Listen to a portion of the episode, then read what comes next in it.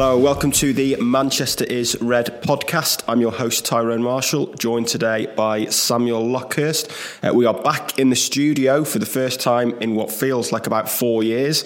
Uh, back to doing in person podcasts. We did do a few of these in person ones on the US tour, it's fair to say the studio has slightly better facilities than the hotel rooms we were using in New York and San Diego and Las Vegas.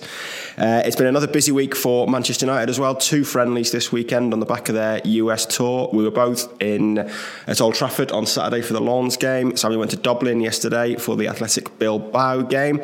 Uh, Samuel, probably a good place to start. How was Dublin and, and how was the game? I think the first thing I should say is that we, we both look better on this podcast than we did on the last podcast. We were both extremely tired in San Diego. Uh, D- Dublin was was like Manchester. It was very rainy. Uh, the, the, the, last thing I, I, remember to take with me was my waterproof coat, so I was I was, I was glad I had that in tow. But uh, it's you know the, it's it's good when United play these games out in um, in, in, big cities in the UK because the fan bases are obviously big, especially in Ireland. Uh, there, there, are a lot of Irish fans that were not happy with the squad, but it, it's still on, on, that approach to the Aviva Stadium. It, we've got a lot of pubs and it's it's easy to get a drink. It, it does have a bit of a, a cup final atmosphere about it, even for, for just a friendly. It was a little bit similar to to Cardiff four years ago when they played Milan. Anyone who's been to the Principality Stadium will know what a great location that is uh, for for any game. Never mind, never mind a friendly. So uh, yeah, I think that's the last of the the, the travelling until the until the Champions League uh, group stage starts now at least. So relieved for that. Yes, and at least it's the Champions League and not the Europa League this season. So slightly simple trips. Uh, in terms of the game, a 1 1 draw for Kundo Pellistri's late equaliser. Um, I, I suppose a good place well, not a good place to start, but maybe the, the obvious place to start is with a negative. Um, he does seem to have become the pantomime villain on these uh, on these tours and these friendlies at the moment. Poor old Harry Maguire. I mean, not his finest moment for the goal. It'd be fair to say. Yeah, uh, it, it, over land and sea, the, the boos just seemed to, to follow him from what was it, Melbourne, America, over the Irish Sea now as well. Uh, I, I, I, did feel sorry for him in that it's it is unwarranted, it is unjust. He, he actually got quite a good ovation when they broke out off from the from the lineup just prior to kick off, and he went over to some supporters, applauded them, got a good ovation back one mistake later, it was it, it was booing, and, and the boos subsided. There were some fans that were cheering, uh, encourage, trying to encourage him and trying to drown out the boos. But then they resurfaced in the second half, and you suspect a few people who were booing him were were inebri- in, in an inebriated state. Uh, but uh, speak frankly as well, there were quite a lot of clownish supporters at, at, the game yesterday, and I wouldn't put that down as a reliable gauge whatsoever. Of um, although they were match goers and they were attending a United match, I, I don't ever think that Maguire will ever get booed at, at, Old Trafford. I mean, if, if ever there was a season that he was going to get booed, it was the the Solskjaer and Rangnick one. And uh, there was the time when he got sarcastically cheered off against Atletico Madrid, but he's never been booed. And when he did get, I mean, he got booed by England fans at the time, which was yeah. risible given what a brilliant player he's been for England. And the following game at Old Trafford uh, against Leicester United fans chanted his rather crass chant for for the only time I think I can ever remember it, it being uh, being aired at Old Trafford. So it, it was a mistake by him for uh, for Williams' goal. It was it was a pass that just wasn't wasn't on, and Athletic were quite, you know, they, they were quite ruthless in the way they they took the goal, but that's that was the story. There, there weren't a lot of us. Uh, I think there were only two of us, in fact, that you know, flew over on uh, that that infamous budget airline uh, to, to, Dublin yesterday for the game. So I, I, suppose that did soften it. It would have it would have helped Maguire that there was the Community Shield going on in terms of the coverage, but uh, I suppose if you're his agent and you, you, take interest in what Man United fans are, are, saying, and you take you take interest in what your your client's well-being is like, it would Twitter would have been a place to um, to steer clear of yesterday. But credit to Maguire, he had the resilience to keep going. He got the the assist for Kundo Pellistri's goal. So uh, although he looks done at United. I mean, he lost his place last year, lost the captaincy last month. He's lost the confidence of his manager. He's lost the confidence of the supporters. But he still has a, some resilience about him, and um, he, he, it'll be interesting to see what happens with him now because he, I think it's in his best interest to leave, and it's also in England's best interest for him to leave because he's he's been brilliant for them at, at three tournaments, and there's another one just around the corner. Yeah, I mean, it, it is. a remarkable situation, really, when you think it's two years and just over two years since his injury for the Europa League final was considered a major issue for United, and United fans are almost on Maguire watching. And is he going to be fit? And this is a problem for the Europa League final. Got back fit and was genuinely world class in the Euros that summer, and now he's just portrayed as this sort of clownish figure to to be booed everywhere. I mean, it like I say, it has to be in his interest to leave. I guess the problem is he didn't want to go to a West Ham two weeks ago and almost certainly won't want to go now. And it looks like David Moyes is, is on borrowed time there. So a difficult situation to resolve, but it certainly feels like it's in the interests of, of both parties to to have a fresh start. I guess in terms of um, positives for the game, some players who, who might have a slightly longer future. Um, Facundo Pellistri with the goal, Hannibal looking quite bright after he, he came on to young players making something of an impact. Yeah, the the tone of the, the piece I did did change with with the goal in that uh, it was just going to be straight. You know, some United careers have, have, probably ended here, and I think in the case of Van der Beeks, that that is that is done done and dusted, and it really needs to be. Just, I, I don't I don't know what really goes through his mind, and you, you look at his Instagram post last night, and it's it's just so tone deaf. It's like it, you were t- you were the only player taken off at half time. Don't post anything. But not only has he posted something that gives the illusion that he had a really good time in Dublin when he didn't, but his agent posts a comment on it, like with a, a love heart and a fire emoji, that also gives the illusion that he actually played well, and he didn't. He was he was just out of kilter as he has been pretty much the whole of his United career. And the first thing that Mejbri came on um, that, that, he did when he came on was to to press, and uh, that that was right by Athletic Bilbao's goal line. He went out for a goal kick. Okay, he's not won a corner, but the intent is there, and he gets up to speed immediately like that. And he he forced the the red card as well that, that gave United an advantage that, that probably allowed them to to get an equaliser late on. When you look at a player who's going to be rotated at times with Fernandes or give Fernandes a breather here and there. It, it's it's a very simple, very simple choice there. And you go with Mejbri. And I, I think I said that after the, the Oslo game at the start of preseason. I know preseason is preseason, but we all know what Van der Beek's like. His, his card was marked two years ago when he tried to go to Everton on loan.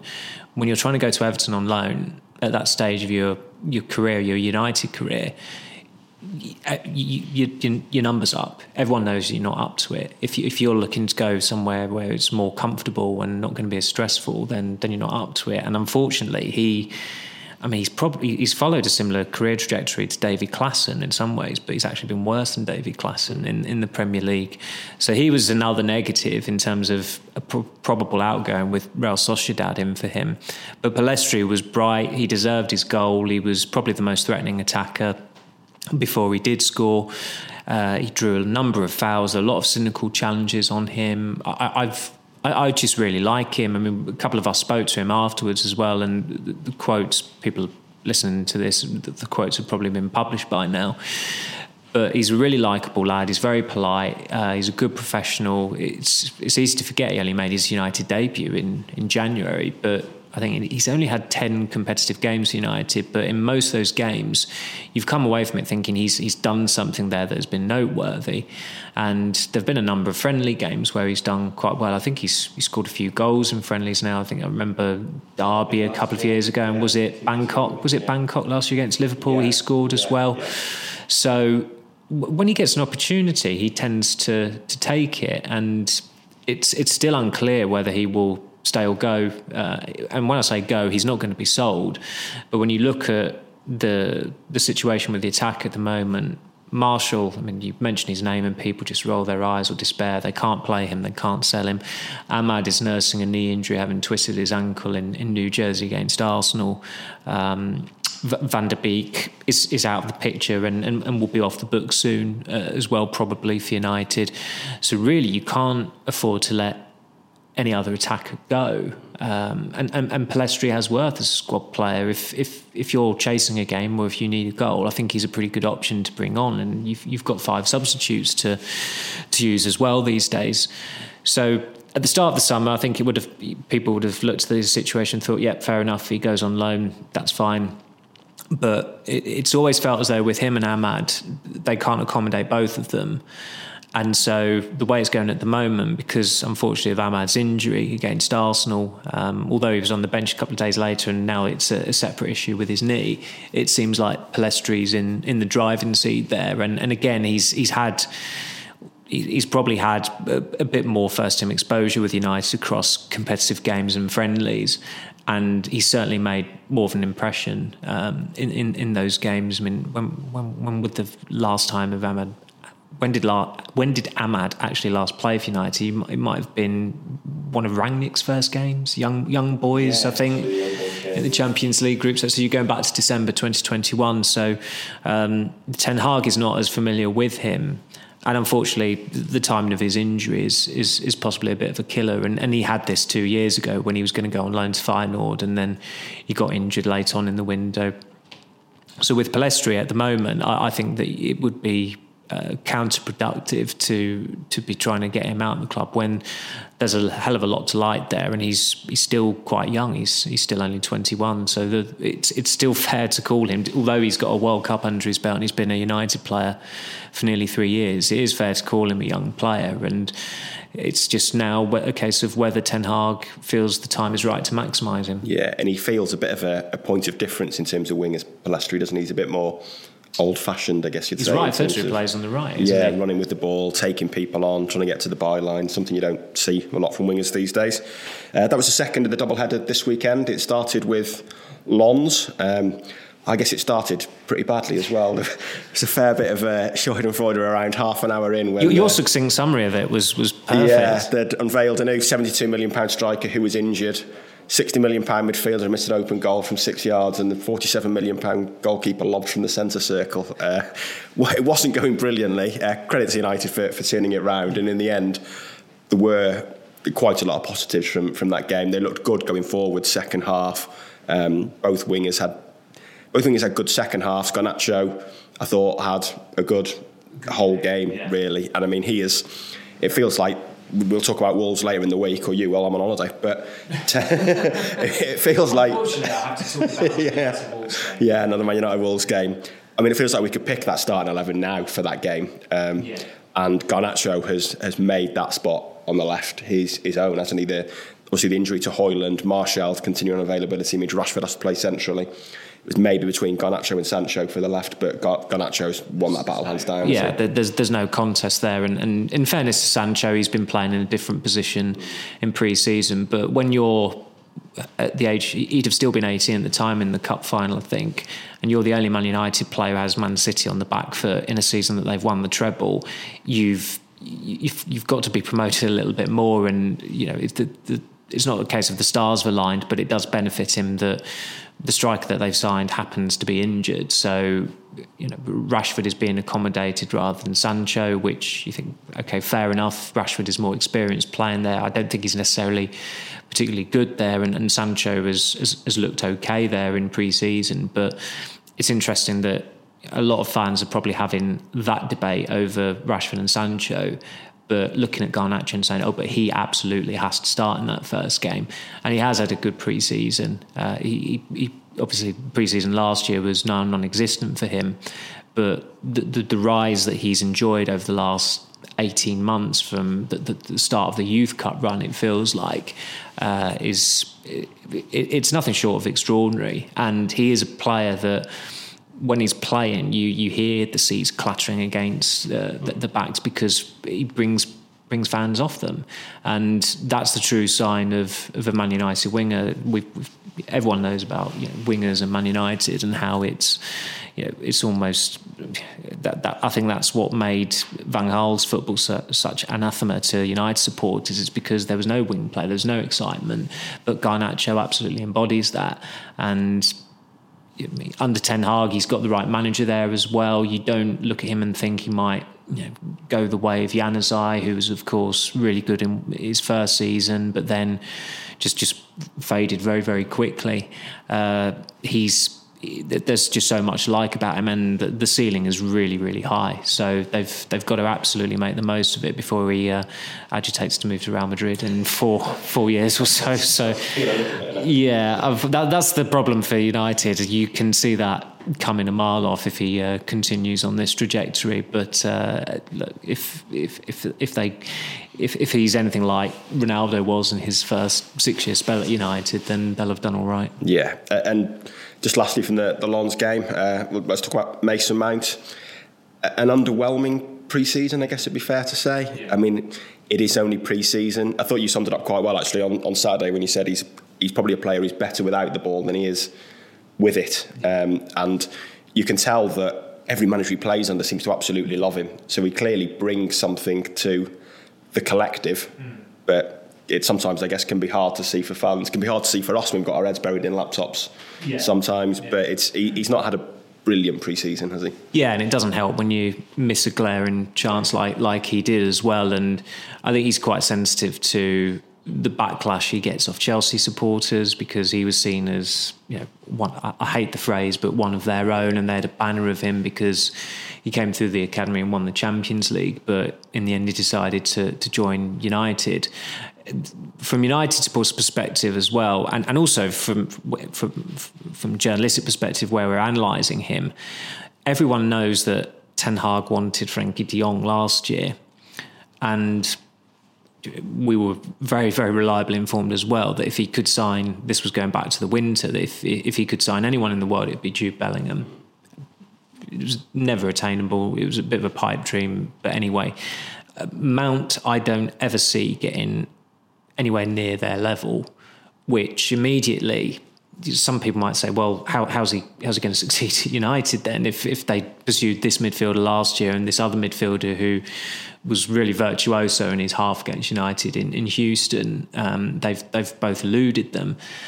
Uh, so already Mount is up against the cosh and where he's pre-season, as you say, it has been underwhelming. I mean, the, the, the most the most striking impact I, I, recall him making so far in pre-season was probably when he led a uh, pressing against Leeds United in, in Oslo, and that was the first game, and it's it's Leeds United, and it's it's it's a nothing game. So you know, at least with friendlies, you can be a little bit dismissive of it and say, okay, you know, you, you're getting you're getting your um, game time up, but make sure that you perform when the competitive games start but I think a lot of United fans might be on his case quite quickly um, because, as I said, it's so well documented that there were starrier names uh, that, that Ten Hag would have liked, De Jong, De Jong in particular. Um, but also, it's just the fact that I, I look at Mount and I don't see him as. I mean, he's not a particularly similar player to Frenkie De Jong either. De Jong is a dribbler. When he was starting out in the Netherlands, he was being playing centre, at centre back and dribbling out from centre back. He's um, he's a very different player, and when I use that phrase about being better without the ball than with the ball, the last player I think I meant I, I used that phrase with was, uh, and this does not bode well, was Jesse Lingard. um, occasionally he was very good with the ball in the uh, you know he had that goal in the Community Shield when he went the dribble, but and Watford was another one.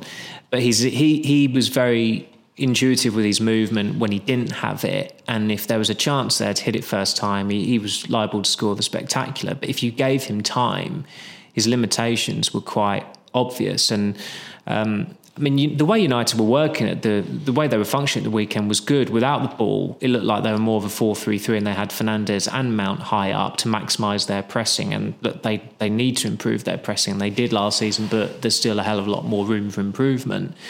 And Ten Hag, sorry, uh, Mount is a player who is completely ten, aligned with what Ten Hag wants from a, a younger, dynamic midfielder. But I do wonder whether he's going to be creative enough to really take them on to the next level. And it is still early days. And although it sounds like we're judging him, we're not really because we've already, you know, added that caveat that it is pre-season and he will be judged when the, the competitive games start. But he's not hit the ground running in pre-season. So he's he's got a second chance now to hit the ground running uh, against Wolves next week, and from then on, it would be fair to you know to to to, to judge him through through those uh, those competitive matches. Uh, that's all for the first part of the Manchester is Red podcast. We'll be back after the break to talk about Rasmus Højlund.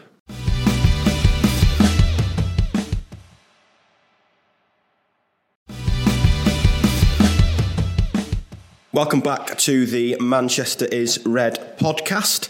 The Lens friendly on Saturday kicked off at 12:45 p.m., but the real fun began at the unusual time of 12:37 p.m., which was the moment the uh, arrival of Rasmus Højlund was was choreographed. United dropping the, the press release to us at, at 12:37 and unveiling him on the pitch at exactly the same time, a military-like operation. Um, a signing we all we all knew was coming, not done in time, unfortunately, for this weekend. But then we learned it, it doesn't matter anyway uh, because he's injured and is out for a few weeks. We're told he is training, but he's short of match fitness and, and will will need a couple of weeks to, to get up to speed. Um, first of all, the, the signing. I, I, mean, I guess we all we all knew it was coming, didn't we? And unveiled on the pitch. That seems to be a, a thing United have done a lot of recently. Varane against Leeds, uh, Casemiro against Liverpool. Now Højlund against Lens bodes well for Leicester next season, I guess. Um, uh, I mean, it's you know he, he, got a warm reception. He was clearly he looked delighted to be there. He's made a, a big thing of this being a, a boyhood United fan, hasn't he? Yeah, he was. It was. It was unfortunate for him in a way that it was a friendly because the the applause was compared to Casemiro and Varane. Uh, their unveilings were prior to highly charged games. I mean, the Leeds game. It was the first game that Old Trafford was packed again uh, since the pandemic, and, and the Liverpool one. Brentford had happened nine days earlier. There were protests going on outside, so it was an evening kickoff as well. You could really feel it in the air that night. Uh, to quote Phil Collins, I believe it was. uh, that that was unintended. That uh, so it was it was a it was polite applause for him, but uh, it, I suppose it was somewhat tempered by United then informing us that he's he's not going to be available probably for the first two games. You may be looking at Forest at home on the 26th as a possible debut, and you'd think maybe as maybe as a substitute. So it's not it's not ideal when you've just invested 72 million pounds in a striker and Ten Hag apparently didn't want to talk him up, and then he told MUTV that he's he's the player, the the striker the players have been waiting for. Um, so if you're talking about hype, that that is one way of hyping him up. But I, th- I think United and, and Ten Hag are going to be preaching caution quite a lot, stressing that oh he is you know he is 20, he's going to be he's, he's going to require time. I think they said that again at the weekend. I think they're conscious that they have spent a lot of money on on a striker who is is not a proven goal scorer, and I think that's what we said going into the transfer window. They needed to sign a dependable goal scorer, and you cannot factually say that they've got that in Højlund. They might get it. He he he may be uh, a superstar for them, and I think from what we gather from what Ten Hag has said about him he's he's completely convincing him in terms of his personality, his physicality, his speed, the way he operates along the front line, uh, the, the, the, desire of him as well, the the willingness. I mean, he, he, is obviously playing for his boyhood club now as well, so that's going to be uh, an added motivation. It will be fascinating to see how he fares, but whether it's good enough for Man United this season is, is another thing altogether. I think we said in in the States that if he scored 15 Premier League goals this season, that would be really good going for someone who uh, got nine goals in 32 Serie A games last season. But would it be good enough for, for United? I mean, United are not really. Ten Hag is being very cagey about what constitutes a good season for United. He's he's refusing to outright say that they should be going for the title. Um, I, I think that is possibly a stretch, but then you look at the other clubs and even City, they've you know they've, they've got issues, and the, some some very good players have left, and there are still maybe some holes in the squad that need filling, and there's uncertainty about other players. Liverpool uh, lost a couple of players, uh, a couple of players have come in, but their squad is probably not in, in the shape that Ten, that, uh, that that Klopp would want it to be. Arsenal can they sustain their momentum? Newcastle have made one or two decent signings, but already I don't I don't think people would be surprised if they faded out faded out of the top four picture there. Um, so maybe there's an opportunity there for United, but we would certainly be a lot more bullish about those um, about that opportunity if they had someone like Harry Kane in instead.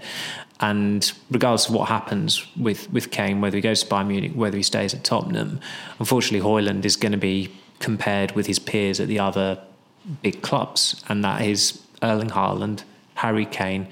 Uh, okay, at Liverpool, you know, there's not a standout striker anymore, but you've still got, I mean, Darwin Nunez, I wouldn't be surprised if he has a better season. Salah's still there. Uh, Arsenal, it's a bit different where Gabriel Jesus has not been uh, as, as good a sign as I think as, as they might have hoped, and he's injured as well. But you just mentioned name, names Haaland and Kane and already that that is pressure. That is added pressure to the pressure of leading the line for Man United. And as as as I said, we, we've been told that Ten Hag is completely convinced in his ability to handle it, and I think he did say that as well privately that that um, Højlund was able to cope with the stresses. He feels that that's not going to be a problem. I still don't think that for any person, any player, whether it's a manager, player, or even a, you know, a kit man or a, a tea lady going to Manchester United, they it, they they almost almost all of them get a shock as to the size of it and the scrutiny and the crit- and, and the criticism when it does come. And there will be criticism of him at times. There's not been a player in in United's history who's had zero criticism. All the greats have had criticism at one point or another. So it'll be fascinating to see how it goes. But it it is it is a genuine pity for United that um, that he's injured. It's not an ideal start. Yeah, no, definitely not. Especially when your other striker is is also injured or not match fit and unlikely to be match fit if he's never played matches. Can't, can't can't be exactly, yeah. And you know, there's, there's a huge fascination with with Højlund. There was a lot of Danish press there at Old Trafford on Saturday. I did Danish TV before the match, and the one thing they kept ref- coming back to was pressure and this idea of pressure. And there is, as you've touched on there, a huge element of it here. This is a yeah. monstrous step up for a player, pretty inexperienced. He's played 87 professional games he moved for 1.8 million euros, I think, 18 months ago from Copenhagen to Sturm Graz. 17 million euros last summer. Now 85 million. And United said, "Oh, we've tracked him since Copenhagen as well, but we waited until he was worth about 90 million euros." Yeah, we've we've tracked him since he's got a hat trick for Denmark in March. Doesn't quite have the same the same ring to it. Um, you know, they they clearly needed a striker, but nine goals last season in, in Serie A under the radar at Atalanta. I think there was even a feeling at Atalanta that after that that hat trick for Denmark, and I think he got two goals in his next cap in those March internationals, and that's when the noise about a summer move mm. really accelerated, and he ended the season pretty poorly, I think, at, at Atalanta. The the pressure element is also almost going to be the defining thing to his first season here, isn't it? The defining aspect. You mentioned before, if he gets 15 goals, fantastic. But United probably need 25 goal a season striker, don't they? And he's he it is going to be you know how, how he copes with the demands off the pitch and the spotlight and the glare is going to be as big as his, his actual attributes because he does actually look well suited to the Premier League but it's just for, for a 20 year old with limited experience to come in and be he won't wear the number nine but essentially he's the Manchester United number nine it's, it's a huge asset, isn't yeah, it? huge that Berbatov was a club record striker signing in what year was that? 2008 and his first season he only got 14 goals. That was that was a genuine disappointment. I mean someone who'd been playing for tottenham been very good for tottenham the previous two years. He, he knew the premier league. But it's it's that big step up whether you're at quite a big club like tottenham or at a um, Atalanta are not one of the big hitters in, in Italy, it's fair to say. What, whatever the standing, it's going to be a huge step up to, to United. And it's, it's interesting that you know, Danish media are talking about that as well, because sometimes with certain um, territories and the fan bases, they can just be one-eyed. It's like if, if a player from their from their country or their territory goes to Manchester United, it's oh he's great, he's wonderful. I mean, um, an example of that would be how, how one-eyed some Norwegians are with with Ole Gunnar Solskjaer, who was he overachieves as United manager, but the, the, more you think about it, the more ridiculous it was that he was Manchester United manager. And with Højlund, I, as I said, I think what what gives me a bit of confidence for, that he will do well at United is what Ten Hag has been saying about him.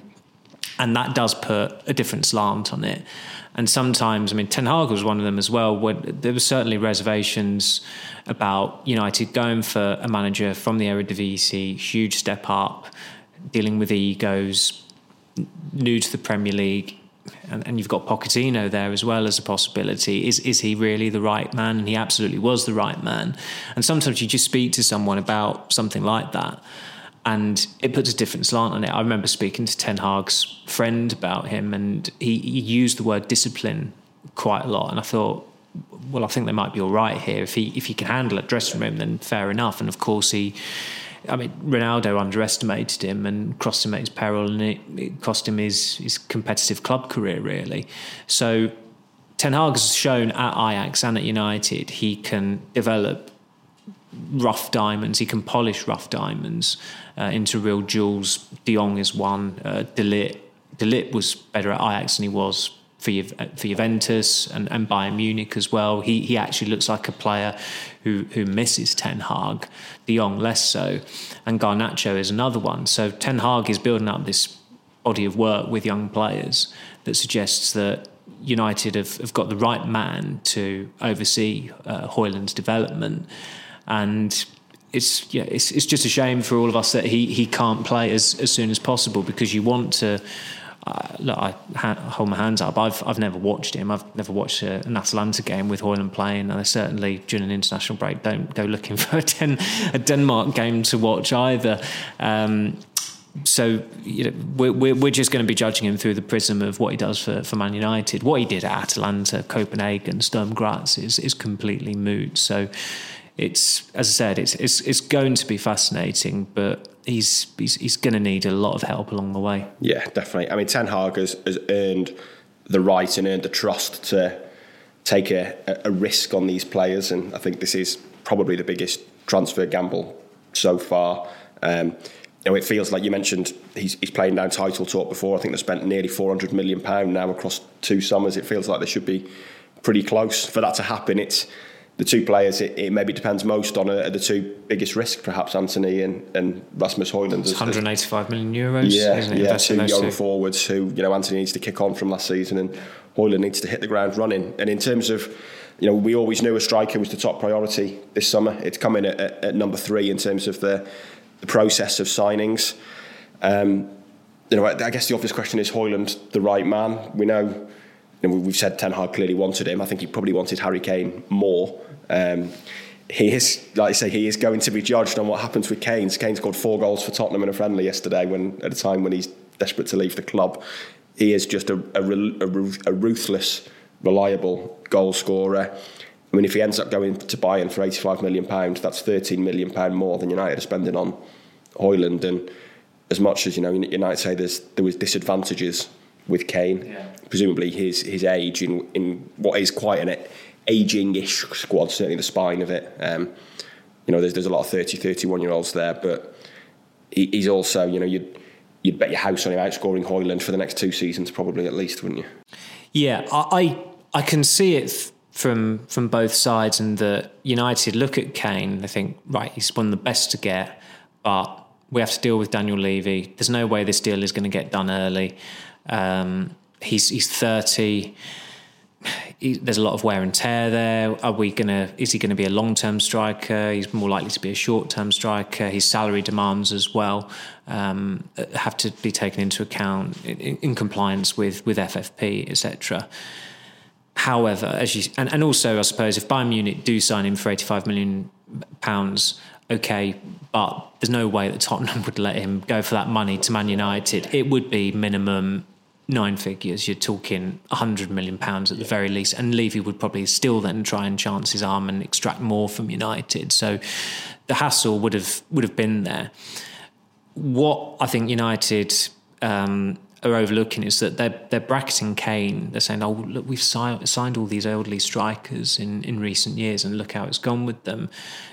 Kane has only just turned 30. It's, it's a bit like that David Brent um, ex- exchange with Tim in the office. Like, we're both both in our 30s. And he's like, oh, I've, I've only just turned 30. You're what, 39?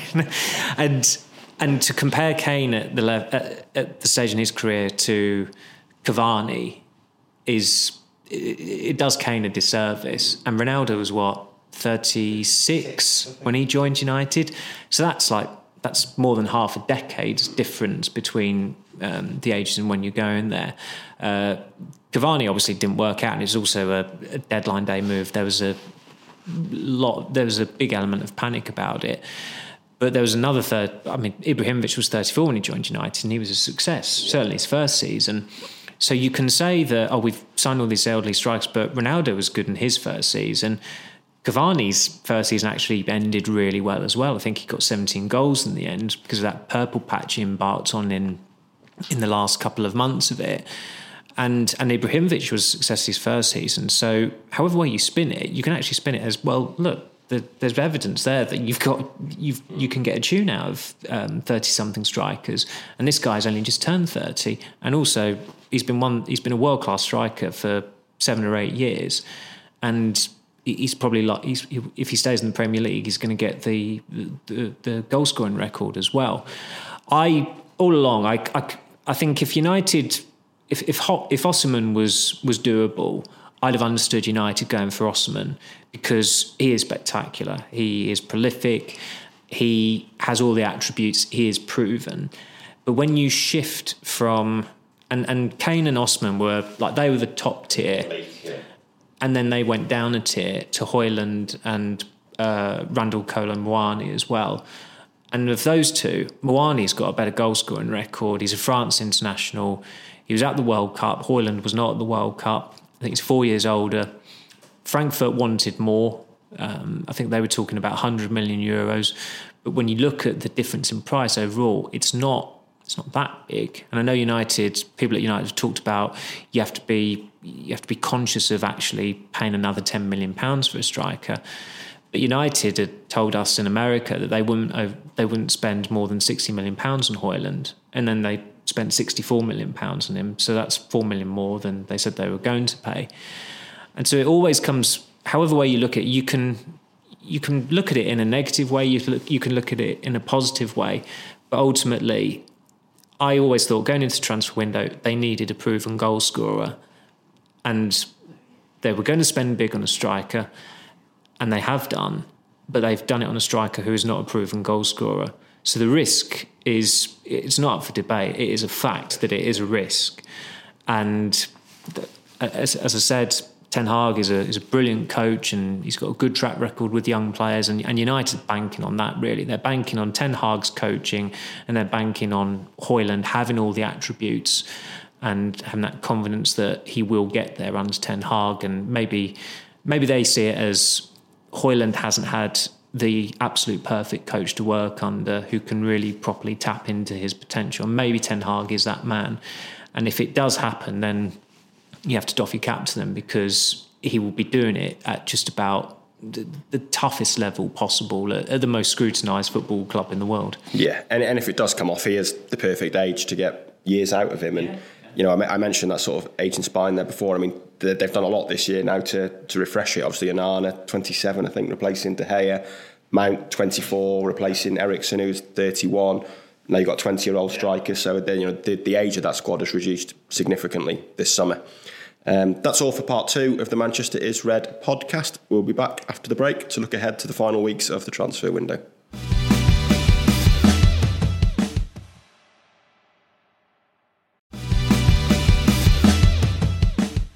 Welcome back to the Manchester is Red podcast. Uh, Manchester United have the majority of their transfer business done. Three new players in, around 180 million pound spent.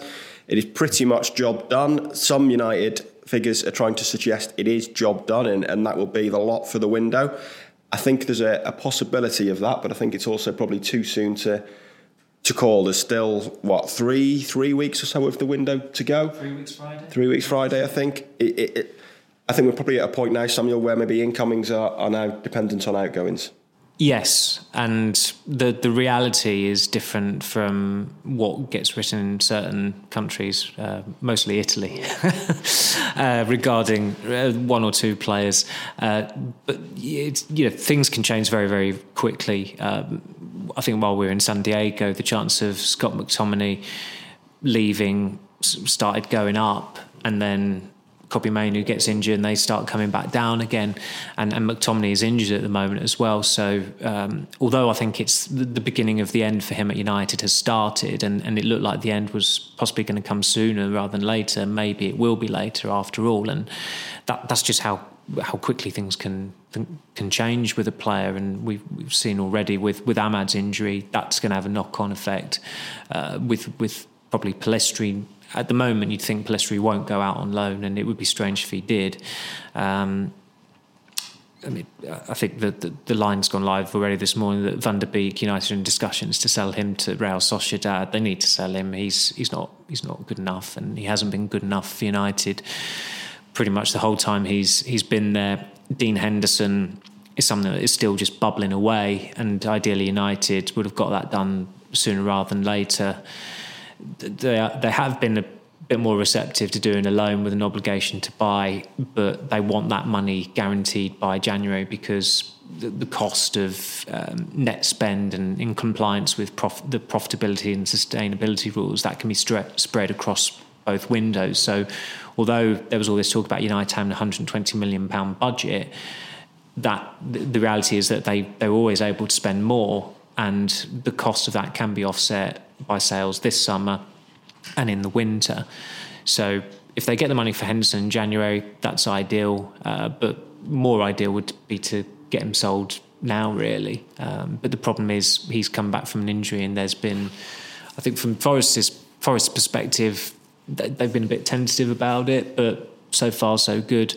Although he obviously hasn't played at all in uh, pre-season, and, and he never was going to for United as well. He's, I mean, it's pretty pointless as well. He's it's not so much he's not in the plans, but he's not going to play for them because he's he's a sellable asset.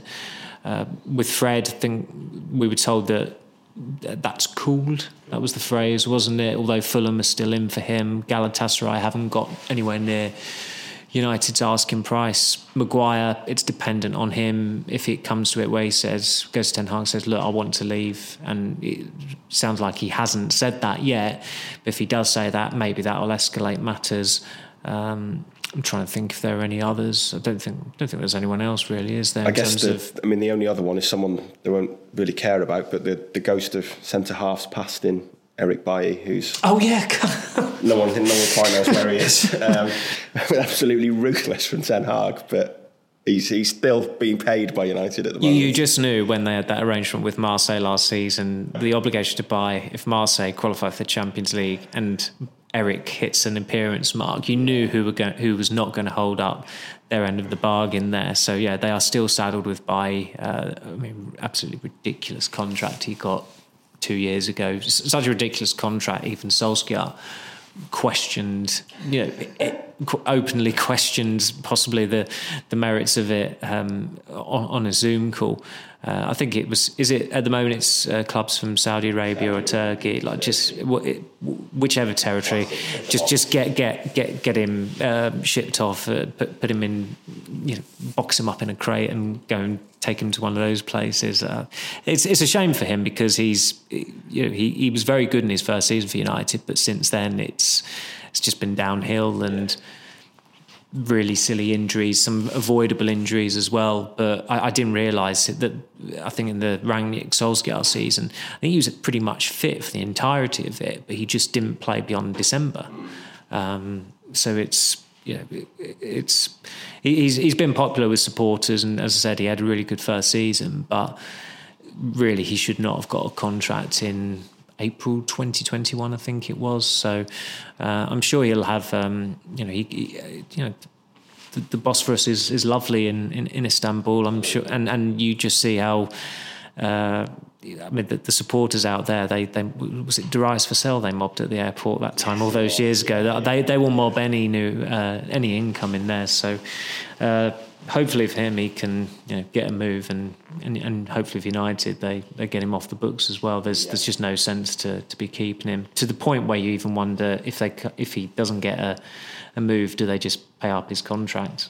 Yeah, I mean, incredible to think it was a card only 12 months ago, I think, when I suggested they might get 20 million. Yeah, yeah, that was that uh, was not, um, not certifiable. That's why, yeah, that's why I'm sat here and not in uh, in John Murtough's office. But you never know, Al Hilal might come in and, and do the business for me yet. Um, Yeah, I guess there's sort of two two sets of, of outgoings. The ones we mentioned there: Henderson, Bailly, Fred, Van der Beek.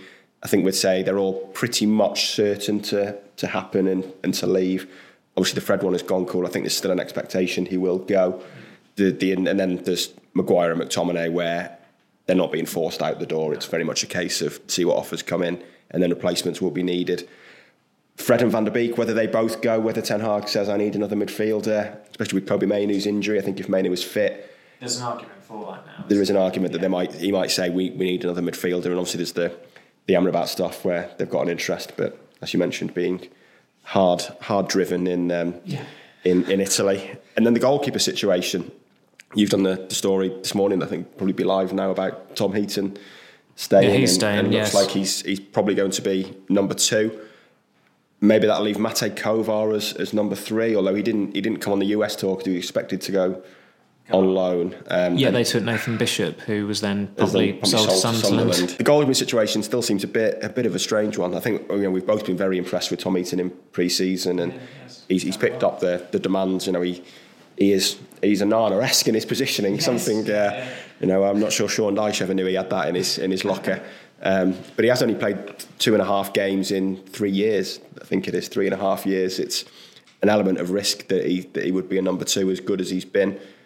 You, you do wonder if there's still maybe room there to, to sign another goalkeeper, and whether it, maybe it will be a Jack Butland esque, Martin Dubravka esque late deal for, for an experienced number three or something like that. I'm sure if one of us just poured through all the Premier League and Championship clubs, you could settle on about a dozen names. You could say where you'd say, "Yeah, I could see him going to United on a deadline day move for for a loan."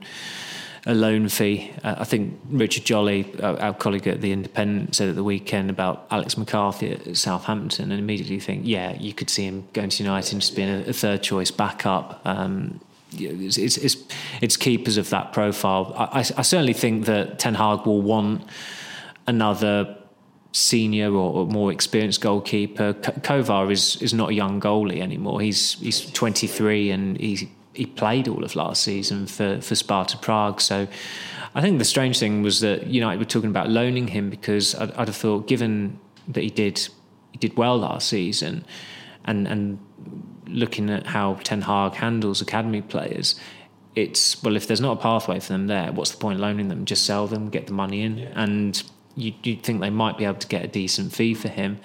Uh, there's, from what I was told, there's there's quite a lot of interest in in Kovar, but he's still that grey area where you, you, he could stay, he could go, and I don't think it's so much indecision as it's it's what's going on with with the situation with other players, and, and Henderson is is still one of them. If, if Henderson is somehow still marooned at United uh, when the transfer window closes. Then and and Kovar is as well. That's I mean it's disastrous for both of them yeah. because they are two they're two goalkeepers who left on loan last season to go and play and it would be unfair on both of them as well. But when push comes to shove, clubs tend to you know tend to blink eventually, and and and there's always a greater chance. I think nearer the win, the the nearer the deadline, the chances of things getting done increase. I mean, there was talk with McTominay that he would actually look at his he would assess his situation more closely to deadline which seems a bit risky, but there's probably logic in it as well because you're likely to trigger a, a spontaneous bid closer to deadline rather than something that's more long winded. And West Ham like the look of McTominay, which I think we both thought was inevitable given that he's Scottish. David Moyes is Scottish. Moyes wants British players. He likes hard working players. McTominay's agent, Colin Murdoch, played under Moyes at Preston North End 20 odd years ago, so there's a relationship there. Um, but the problem is, West Ham at the moment is a tough sell. And West Ham are a club that, like a couple of United players, McTominay one and Maguire the other. If you're Harry Maguire, do you really want to be going to a club who haven't signed a player yet this summer, sold their best player, got tonked at the weekend? There's internal conflict there between the manager and the new head of recruitment, who is seemingly recommending players on the continent and the manager wants British players, already look at that and you think maybe Moyes should have just gone out on a high when they won the Conference League in June because already he's he's got to be one of the favourites for for the, for the chop early in the season. You, are looking at him. You're looking at Lopetegui at Wolves as well because again, there's it's not all um, it's it's not panning out as he he expected there. So. From a player's perspective, why would you be inclined to, to leave that? And, and Maguire made, you know, he's he's probably got to have a at times a, a glass half full outlook and look at it and think, well, Varane is not a durable defender. Um, Lindelof, if he has a bad game, then I come in. Maybe I can go on a good run. That's that's the you know the, the, optimist outlook on it. I somehow expect it won't end out that way for for Maguire, and and still it's in his best interest to leave. But that's why it can be. It's not so much indecision. It's just when you're weighing up these options, it is one morning you might wake up and think, yeah, definitely want to leave. Another morning they must think, no, why would I want to leave this? I'm happy here. You know, you, there's going to be a lot of internal conflict for, for players in in Maguire's position. But ultimately, United have not had a, an acceptable offer for him or, or for McTominay, and that's when it does come push come where push does come to shove. Because if a club accept the fee for you you know there and then they don't want you. They want rid of you. I guess maybe the interesting one to watch with McTominay will be what we mentioned there. Fred and Van der Beek go and Ten Hag wants a new midfielder and ends up with someone like Amrabat as a holding midfielder. It almost makes McTominay third choice. Redundant, so, yeah. Well, I mean, Kobbie Mainoo was pretty much head well, of him yeah, maybe on makes tour. fourth choice, yeah. So that, that could change things later in the window. So yeah, I think there's a few more twists and turns to, to come in this window yet, so uh, so don't log off just yet. Do stay tuned until September the 1st or, or whenever the window does close. Uh, that is all for now from today's episode of the Manchester is Red podcast. Thank you for your time, Samuel. Thank you. Thank you for coming to the office straight from uh, straight from the the Ryanair red eye from, Dublin. yes, from Dublin. yeah, T3 is uh, yeah. If you've not experienced T3 at Manchester Airport, you don't want to experience T3 at Man- Manchester Airport. That, that's all for now, as I say. Uh, do keep an eye on our social media channels on YouTube. We'll have plenty more video content for you during the week. Um, There'll be another midweek podcast, and then Samuel will be back on Friday with someone, Rich or Stephen, I would think. I'll be on a beach in Portugal, so I'll uh, I'll try and listen, but no guarantees. Um, but I'm sure it will be an excellent podcast anyway. But that is all for now. Thank you for listening and joining us.